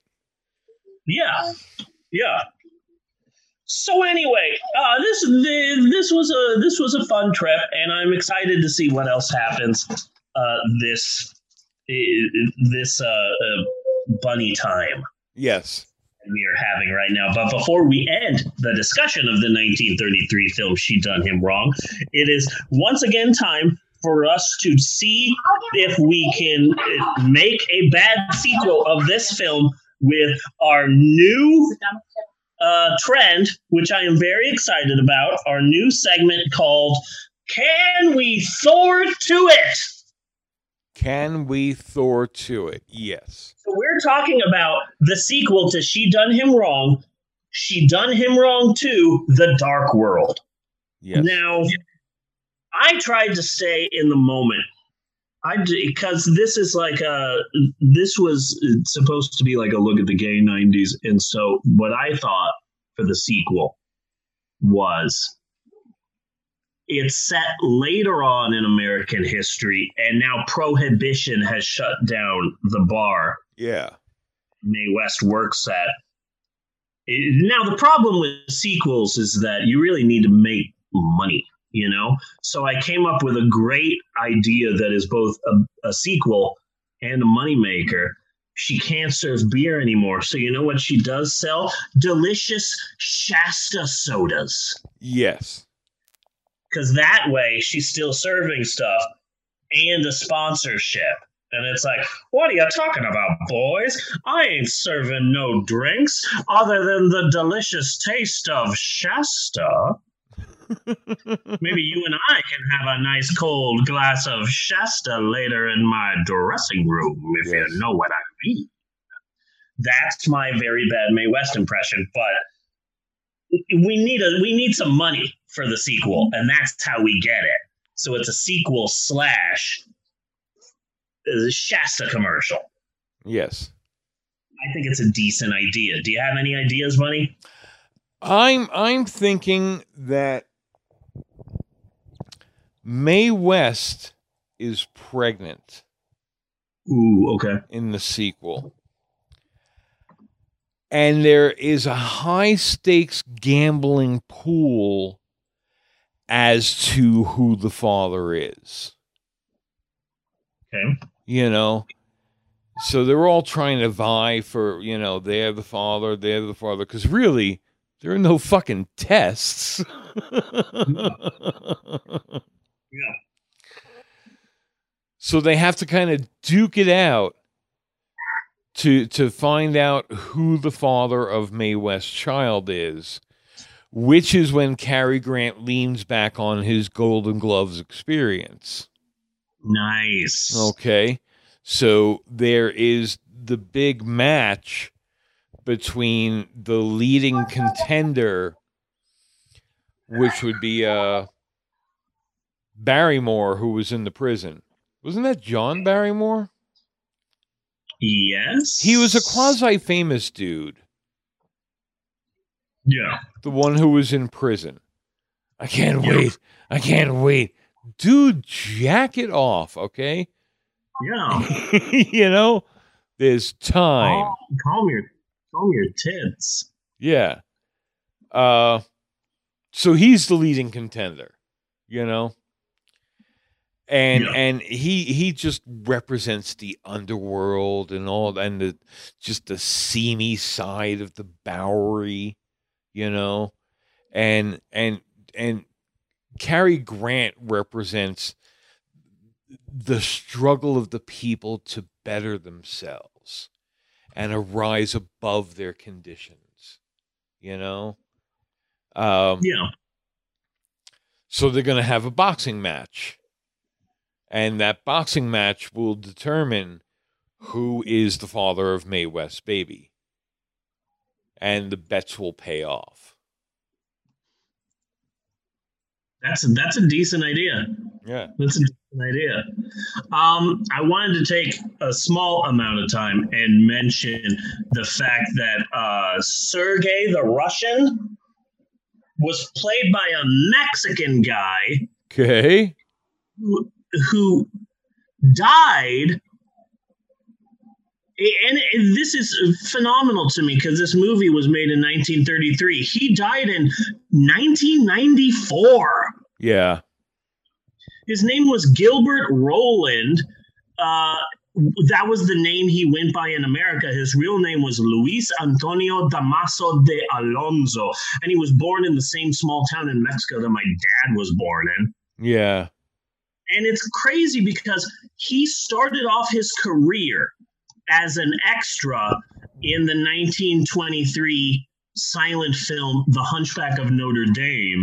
And the last one of the last things that he did was a 1980 episode of Hart to Hart.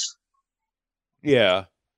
That's a goddamn jump. That's a goddamn jump and a half to go from the silent Lon Chaney Hunchback of Notre Dame to fucking an episode of Hart to Hart. Yes. He was in Kung Fu. Yeah. He was in an episode of Kung Fu. He was in an episode of Barnaby Jones, McCloud, Night Gallery. I mean, The Fugitive, 1964. He kept working. Yeah, he did. He was uh, Combat, Death Valley Days, the Alfred Hitchcock Hour. He was a bad guy called the Knife in in the TV show Zorro in the Yeah. sixties. This guy fucking worked. His credits are in freaking sane, and I just wanted to give a, a, a hats off to our guy, unfortunately named Gilbert Roland, but uh, I want to give credit not to Gilbert Roland, but to Luis Antonio Damaso de Alonso. Yes. That's, dude, you you had a career and a half. Good for you. You know. Yes. Yeah. But but but since you mentioned up, I th- I thought he died. I have always been under the impression, and I don't know where it got it from, is that uh oh crap, what was that kid's name from HR Pufnstuf? Jack Wild. Yes. I was always under the impression that that kid died from like leukemia or something, which is basically why HR Pufnstuf ended. Is this is this some uh maybe you think that because of the Mandela effect? Yeah, or maybe I'm just a fucking kid who was wrong about something. but yeah, I, I I- got curious, like like, and that's just in the back of my head, you know. But just in general, me being me, being at work, and all I can get is Google or Wikipedia, you know. I decide to to Wikipedia HR Pufnstuf. Let, let me spend the afternoon reading about HR Pufnstuf. And yes, Jack Wilder is dead, but he died in 2012. That's crazy. That is crazy. Alcoholic most of his fucking life. That's that's so weird that you bring that up because I recently decided to look up the Wikipedia for Albert B. Fall, the Secretary of the Interior during the Harding administration, who was responsible for the infamous Teapot Dome scandal, and someone who I bring up a ridiculously large amount of times in my children's YouTube channel Yes. because I just think it's funny. That's a weird fact to just roll off of your tongue like that. And so I, I realized that like I mention him a lot, but I don't know him personally. So I looked him up and he has this nice big Wikipedia page. First off, first big fact I learned. His middle name was Bacon. the middle name was Albert Baconfall yes. Love that. And and i told my, my wife that he probably got that name because it's like now billy now now albie do me a favor and hold this pig. Now don't drop it in the ravine. Up he dropped the pig again. That's the fourth pig we have lost this week into the ravine that albert keeps dropping the pigs. Yeah. maybe we should name him as such. And that's how he got the name albert baconfall but here's the craziest part. Here's the craziest part. He wrote the most famous bit of dialogue from the movie there will be blood. Yeah. you know 2007 uh daniel day lewis uh you know that stupid line that everybody talks about from there will be blood i drink a you milkshake I, I drink a you milkshake and it's you know it was like a meme I've never seen it. I mean to, and I mean to watch it one day, but no, no, I don't remember any memes or catchy lines from it or anything like that. I drink your milkshake was like one of the most popular lines from that movie. So during congressional hearings concerning the Teapot Dome scandal in 1924, Albert B. Fall explained the concept of oil field drainage with a remark later adapted as a line of dialogue in the 2007 film There Will Be Blood. He said, "Sir, if you have a milkshake, and I have a milkshake, and my straw reaches across the room, I'll end up drinking your milkshake. Okay. So, so Albert B. Fall wrote a classic line of dialogue from Daniel Day Lewis's There Will Be Blood. Really fucking weird. Yes. Really fucking weird. Bizarre.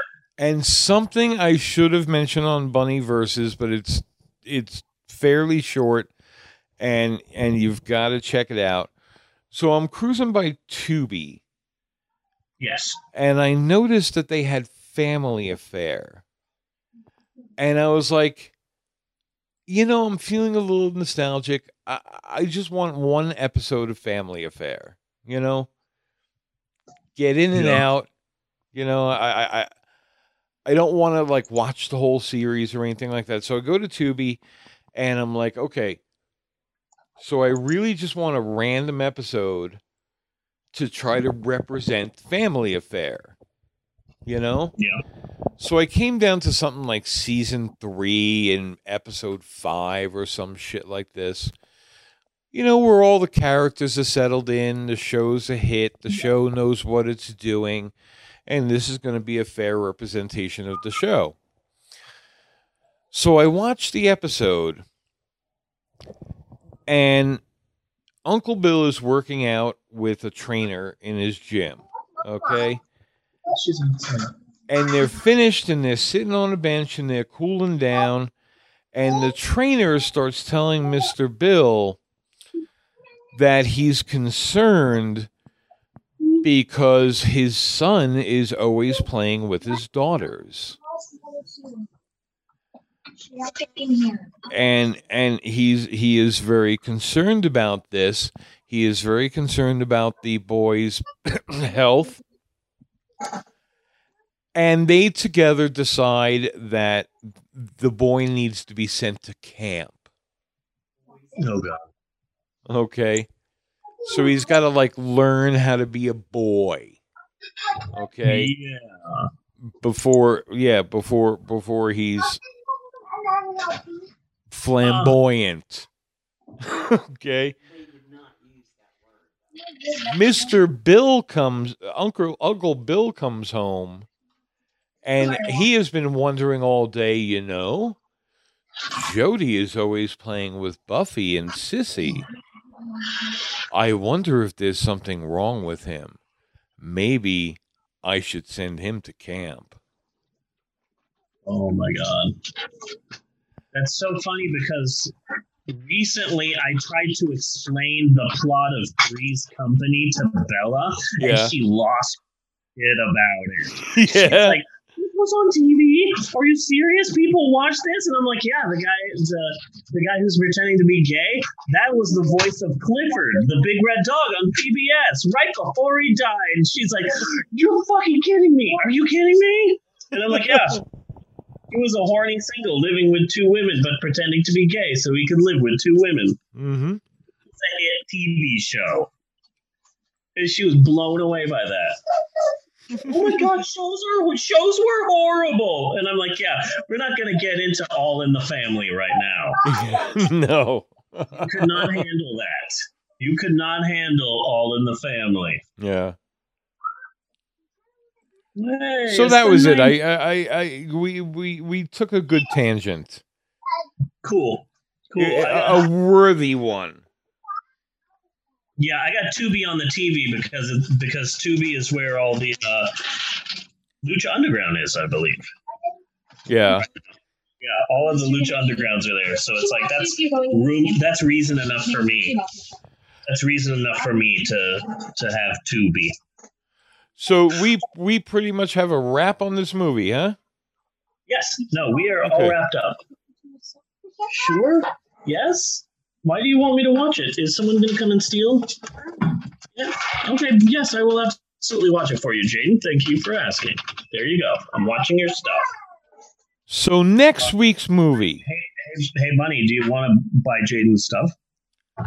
No. Because I'm I'm watching Jaden. Jaden told me to watch his stuff, and he's gone now. So if you want to half use me Oh. and a water bottle, this looks pretty nice. I can sell it to you. Yeah, but he's been sucking out of the water bottle, so no. Okay. Okay. Good point. Good point. Good point. Yeah. So yeah. uh, So that's all I've got for this week's film. She done him wrong. Um, I, I, I feel kind of bad saying this. It's not a racist thing. Yes. They should do a modern day black remake of this. Oh, we we have not touched on how bad they were to Jews in this movie. Yeah. Yeah. With the No, one with the one Jew cheating on his taxes and the other one was just selling cigarettes and the and the, the cop was like harassing him for no reason like Yeah. but, then left. think like a modern day uh remake of this. And it's Yeah. some nightclub and there's just some like strong woman. I, I don't know tiffany haddish. In this movie. Just as a modern remake i'm just saying. That would be i'm interested to see bunny what is coming next. I am I, I I'm, I'm really excited. I have no idea what is coming next. But but uh what are we doing for next week bunny?